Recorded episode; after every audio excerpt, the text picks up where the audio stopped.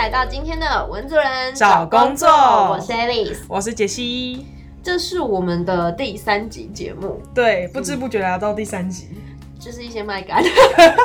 也进入到第二个月了。对，就是恭喜大家又熬过了一个月。对，没错。在我们介绍完行政秘书以及商品企划的商品专案计商，品专案计划之后呢，今天的工作我们是要介绍跟广告相关的。不过这边要跟大家稍微解释一下所谓的广告公司。对，因为广告公司是一个非常广泛的一个词，因为你今天在拍影片、在做设计，然后甚至帮投放媒体，其实都会有所谓广告公司的这个名义。但其实广泛来说的话，广告大概就分成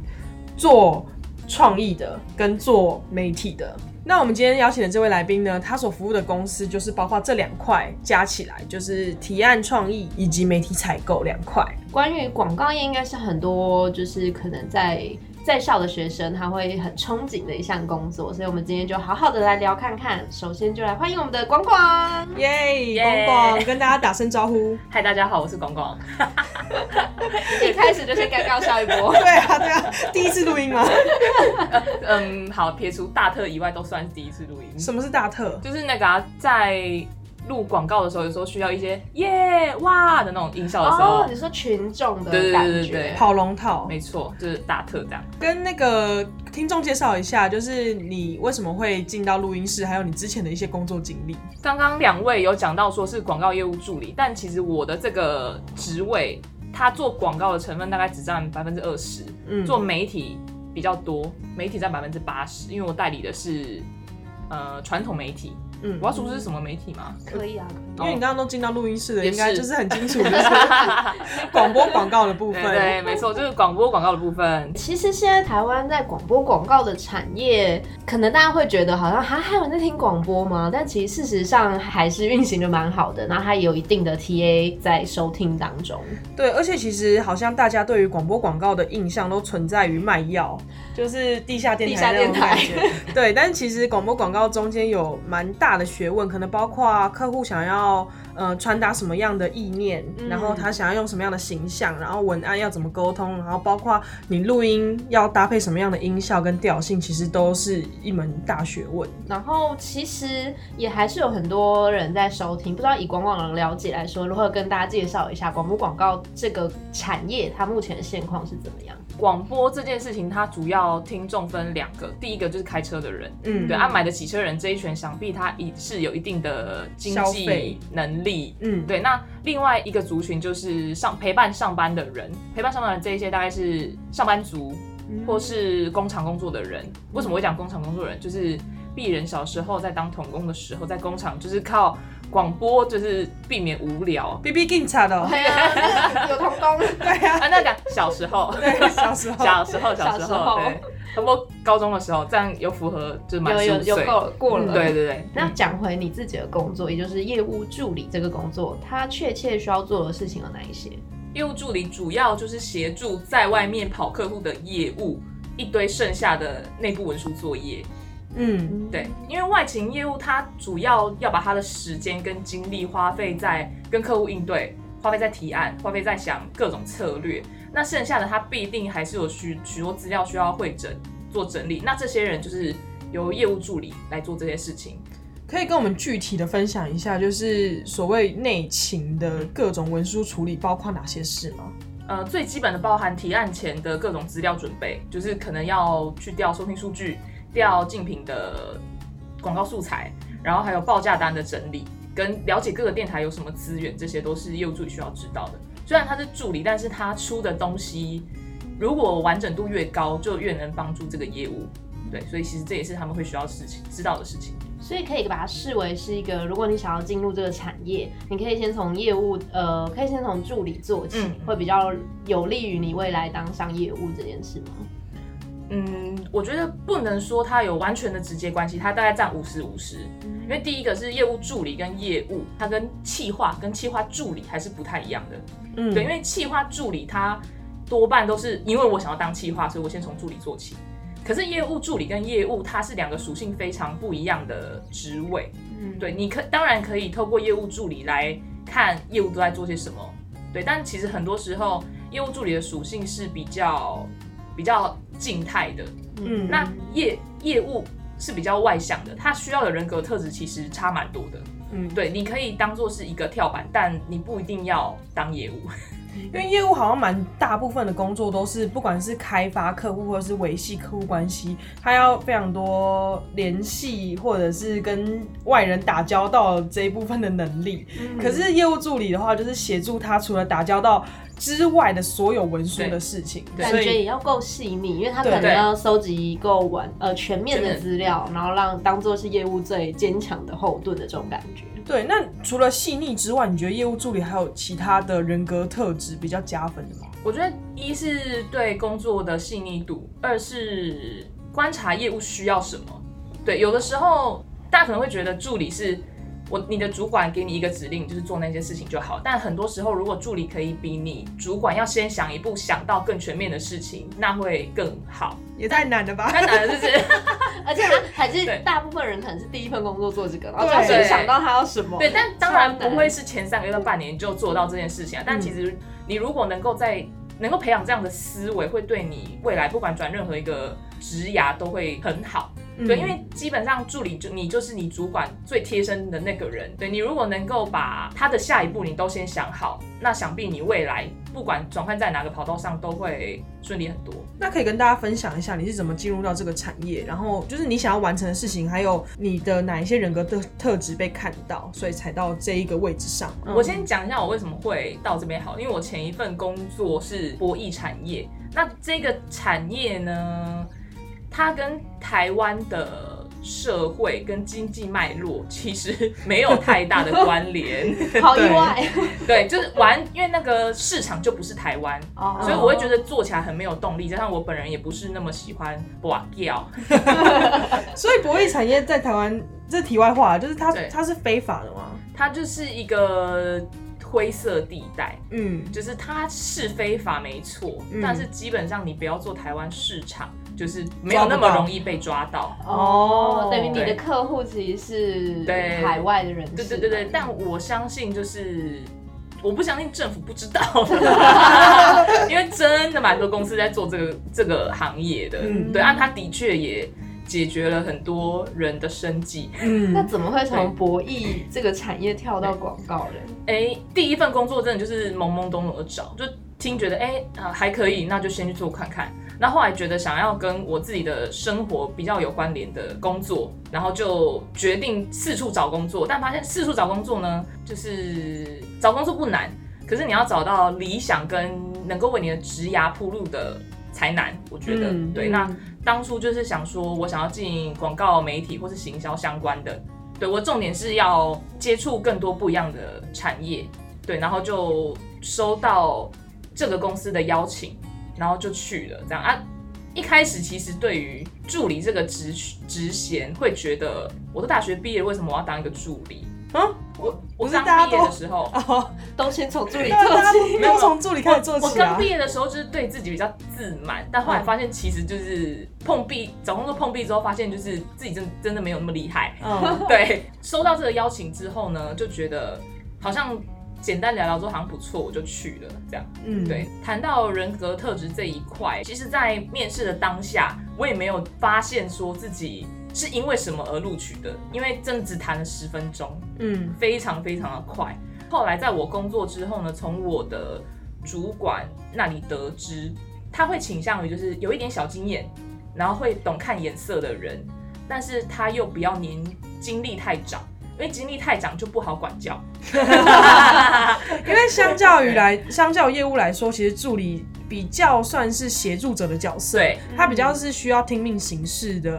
人的的人，对对对。所以今天假如说业务或者是企划有任何想法，那助理其实就是把它做出来而已，他不用太多的意见跟想法。但是你在这个过程之中，也可以学到企划或者业务怎么去出想法跟出意见。嗯，我觉得能够看得到，但是呢，能不能够真的学得到，这倒是真的要各自修行。对，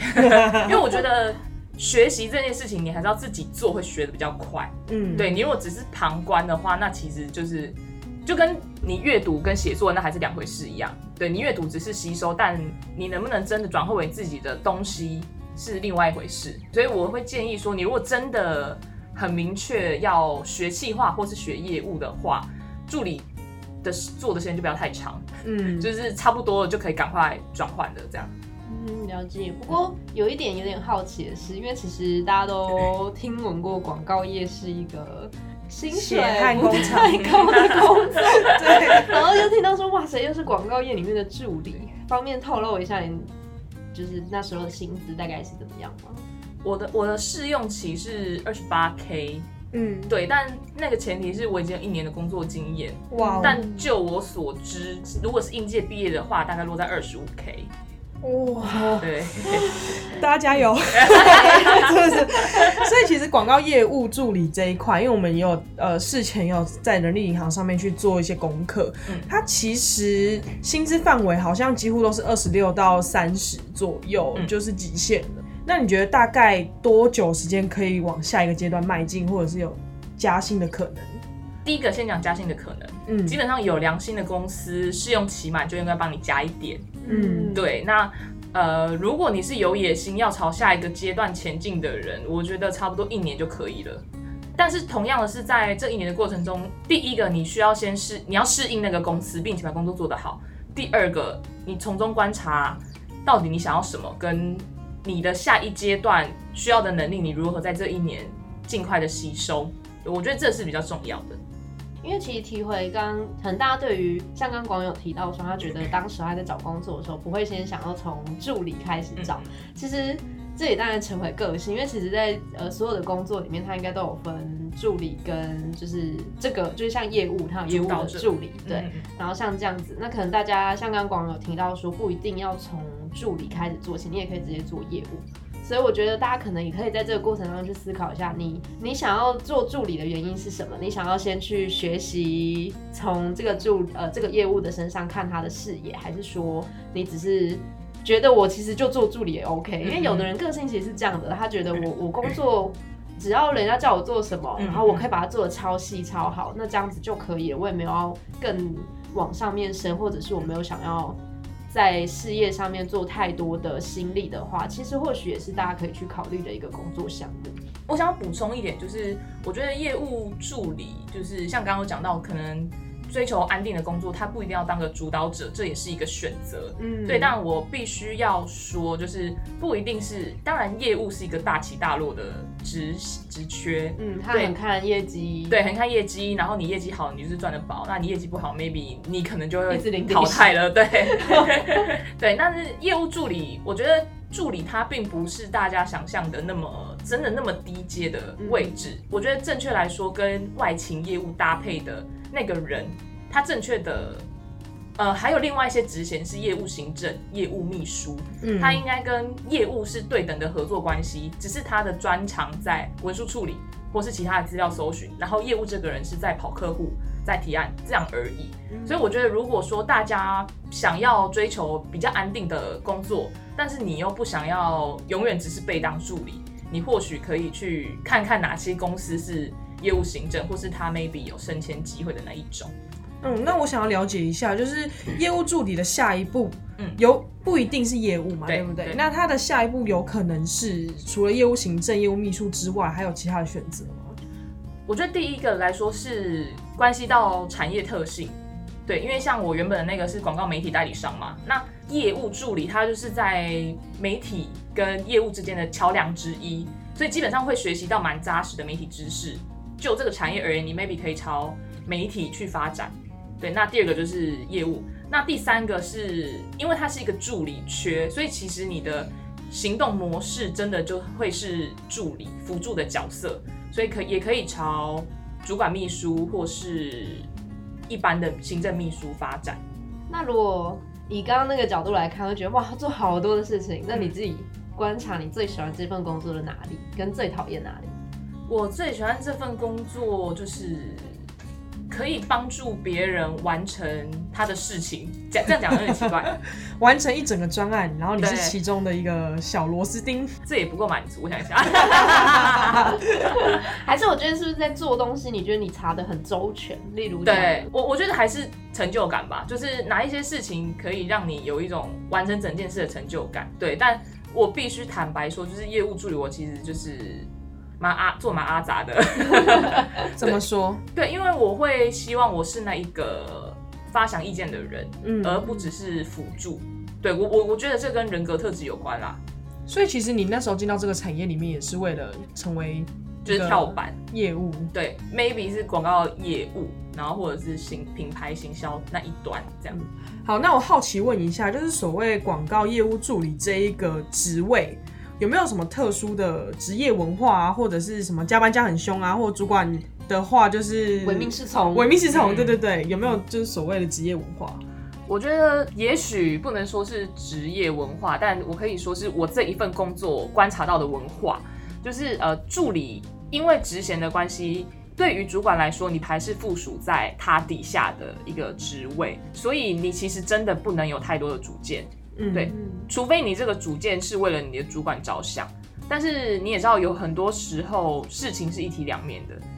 当你帮别的部门说话的时候，那你 maybe 会被你的主管觉得你为什么站在别人那边？嗯，可是其实我觉得难的地方，就是因为你的角色其实是业务跟媒体中间的桥梁，对就表示其实你两边都要顾到各自想要完成的事情。对，可是你在这个沟通协调之中，又必须呃对于业务主管唯命是从，嗯嗯，就是中间的折冲其实蛮困难的。我想要讲一件事情，就是或许大家会听起来有点不飒飒，想说嗯到底什么是媒体，什么是什么，就是跟大家解释一下整个运作的过程好了。就是业务它是负责去外面拉生意进来嘛，对，那会有企划部门，你当去拉一个客户说，哎、这个客户想要跑广播，但他需要知道我的文案要长什么样子，你就是要怎么样有魅力，或者是说要怎么样吸引到听众，所以会有企划部门帮你做这件事。那同时间又会有采购的部门，媒体采购，他必须要去帮你想。好，我要投放在哪一些电台？那这些电台它可以给你什么样的优惠，让你公司在卖出去的时候，同时公司有办法赚到钱，所以才会成为这样子的一个结构。那其实业务助理他的工作就是帮助业务嘛，但他就可能会需要去跟企划也要打招呼，嗯然后说服他，然后协调哦，做出我我的老板也就是我的业务他真的想要的方向。然后你要去跟媒体说，虽然这间比较赚比较多，但是我的客户就是想要怎样，你可不可以再帮我去协调，或者什么也有可能要专访。对，所以它整个产业的结构是长这个样子，所以我们的广广才会遇到很为难的状况。嗯那这可能，我觉得会不会还是要看公司？如果这个公司彼此部门之间的协调更好，是不是也是？嗯、可是其实我觉得，我以以我杰西个人的一个人的经验来说，嗯其实一般广告公司大概就是分成这三个部门为主：嗯企划、媒体采购跟业务。业务就是去去找钱进来，可是呃，媒体这边其实站的角色比较像是为公司还有为他所代理的媒体去着想，因为他毕竟会去了解说哪一个媒体给他的资源是最多，然后哪一个档次去配公司其实会赚最多钱。嗯嗯，那中间的折冲，每个公司其实都遇到这样的状况。嗯，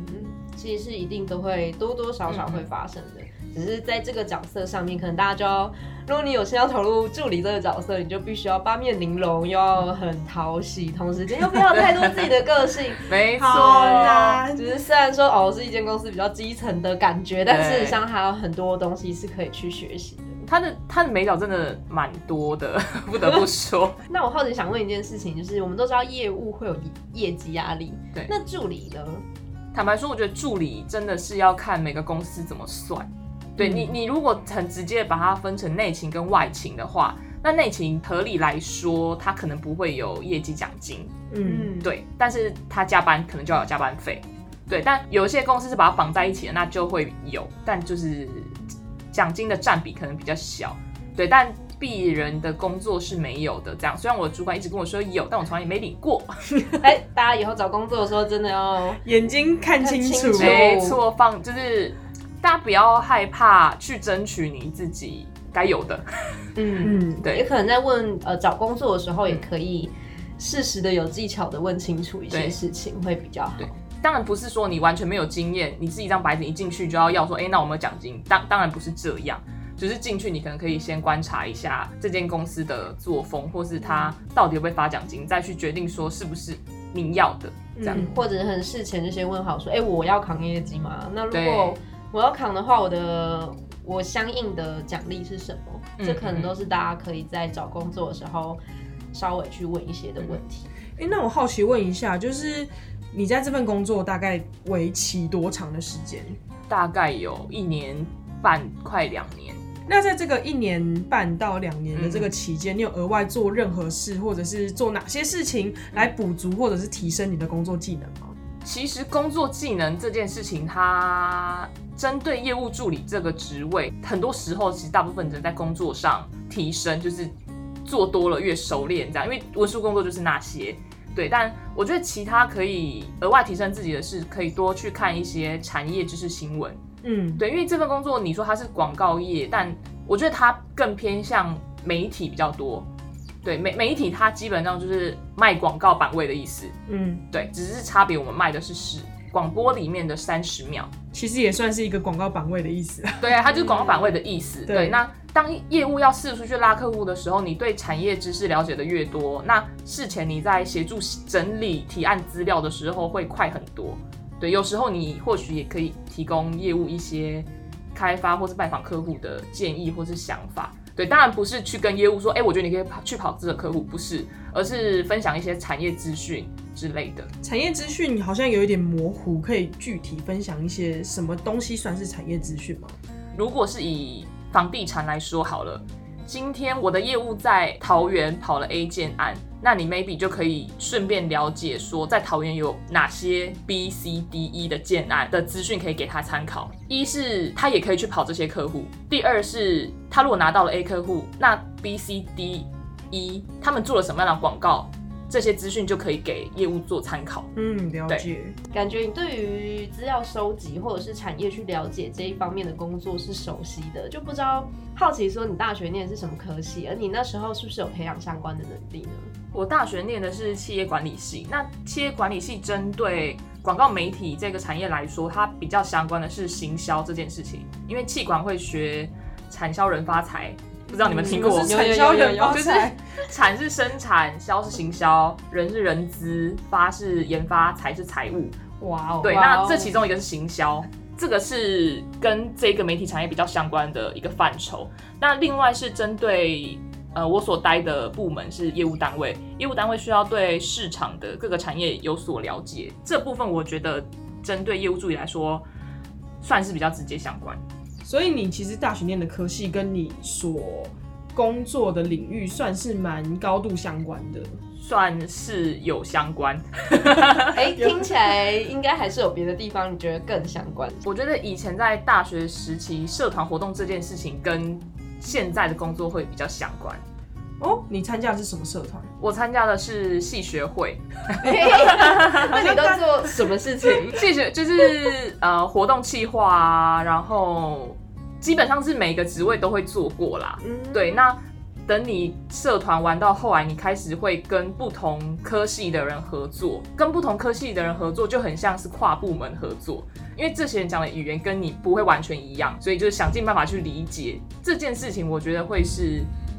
对工作上蛮有帮助的软实力吧，嗯，因为 这确实是软实力，它不能很明确的讲出，哎、我有什么样的能力，但是你在跨部门的沟通协调，或者是你跟其他人共事协作，嗯，其实都是还蛮重要的职场能力之一。对，因为很多人专业能力可能很强，但是他没办法跟不同部门的人沟通或合作的话，就无法成事，那也我觉得也是会很可惜啦。对嗯，所以听起来你会觉得你那时候在大学最常培养的能力是沟通或者是执行跨部门之类的这些事情。那如果回到大学时期，你还想要加强哪一些能力呢？就是英文了，你是第二个，我们现在命中率很高哎、就是对，三级来宾，之二，对，三级来宾有两个是在讲英文能力这件事，再加上 Alice 跟杰西，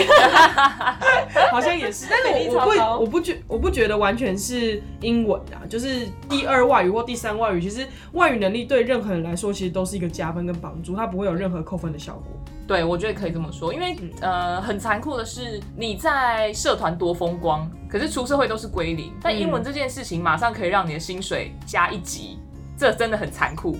对，就有点哀伤，而且有时候你工作可能还是难免会遇到需要文书跟国外联系，或者是说你可能需要遇到一个就很爱跟你唠英文的人。对，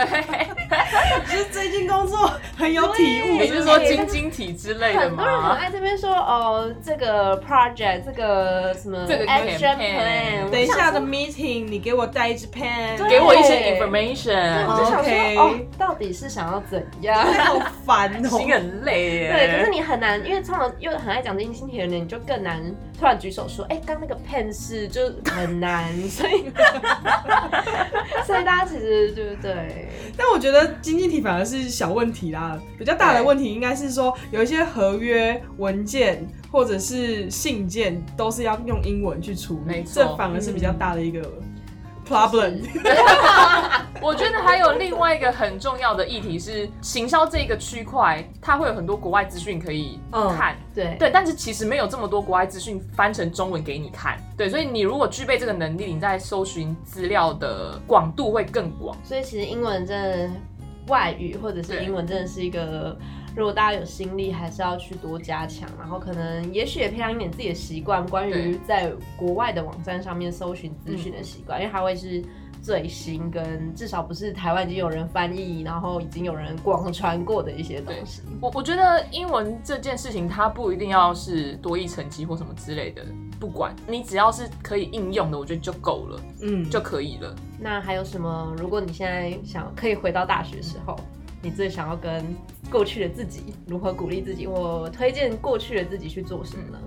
我会很推荐以前的自己可以及早上一零四啊，或是其他的网站啊，看一下你未来有兴趣的职缺叫什么名字，就是呃，你可能很喜欢写企划，那这个企划它还分哪些企划？因为实际上大学并不会告诉你这些事情，这些事情都是出社会了才开始学。及早上一零四或是其他的网站上面去了解，说你有兴趣的领域的职缺叫什么？那这些职缺需要什么能力？是你在大学的时候可以提前先准备的。对，因为我觉得学用落差真的很大，嗯，就是你大学学的东西跟搜寻到的知识，跟你真的出社会工作，那真的是两码子事。对，因为这也是我跟爱丽丝想要做这这一个节目，对。一开始有聊到的点，就是嗯。我们以前都好都好想要去可能广告业啊，或者说嗯什么行销企划这一类的职缺，然后我们就会迷失很重。可是其实出社会以后才发现，其实行销企划它不同的公司的嗯。行销企划是做完全不一样的事情的。然后刚刚那个广广提到有一件事情，我也觉得还蛮蛮实用的，就是你在大三大四的时候，你就先上人力银行去看，你就去看你履历表可以填到多少的程度，可能包括你的英、你的外语能力啊，或者是哪些证照，其实你人力银行上面都可以有一个大部分的参考值。嗯，然后再来就是你想要做的那一个工作，大概他的薪资待遇或者是他需要要求的能力，都可以在人力银行上面找到。嗯，而且他其实他填那个履历的时候非常的防呆，就是他会直接告诉你，就是你现在只填到百分之八十，嗯，你就会去自己去审视说，哦，原来这些点是企业可能会看的，那这些点我填不出来，或者是说，哎、我填上去有点心虚，那你就知道，哦，好，我我可能还需要去像刚刚杰西说的，我可能想要做这个工作，我怎么再去加强它？其实从越早开始做这件事情，就可以做得越精准。嗯，我觉得可能我想要补充一点是，以前在大学的时候，我可能会觉得哦，我不想当业务，因为我身边遇到的保险业务给我的感受是怎么样。对。可是呢，我觉得像刚刚讲的业务，它是一个职职位、职位衔职对对，它是一个职位或是职衔，然后企划也是。可是这两者它都分根据产业的不同特性都差非常非常多。我觉得讲到业务，好像也可以跟大家分享一下，就是其实我大学的时候跟大家的迷思蛮像的，嗯就是业务好像就是要纠缠住某个人，然后一直跟他推销东西，然后可是其实业务本身它需要具备的专业能力也非常多。嗯，其实我自己出社会之后，才也转过来这个想法，就发现你不管到哪一个公司，它基本上都会有业务这个职位，那它其实是在他的公司的角度来说，它是一个非常重要的工作。那以我自己的角度来说，其实我还出社会之后，我是佩服业务的，因为他其实必须最了解自己公司所要销售的这项产品或服务的人，然后他必须用他的专业才有办法去说服他的客户说，哦，OK，我买单，OK，我很感谢你给我这样的专业知识，然后我可以去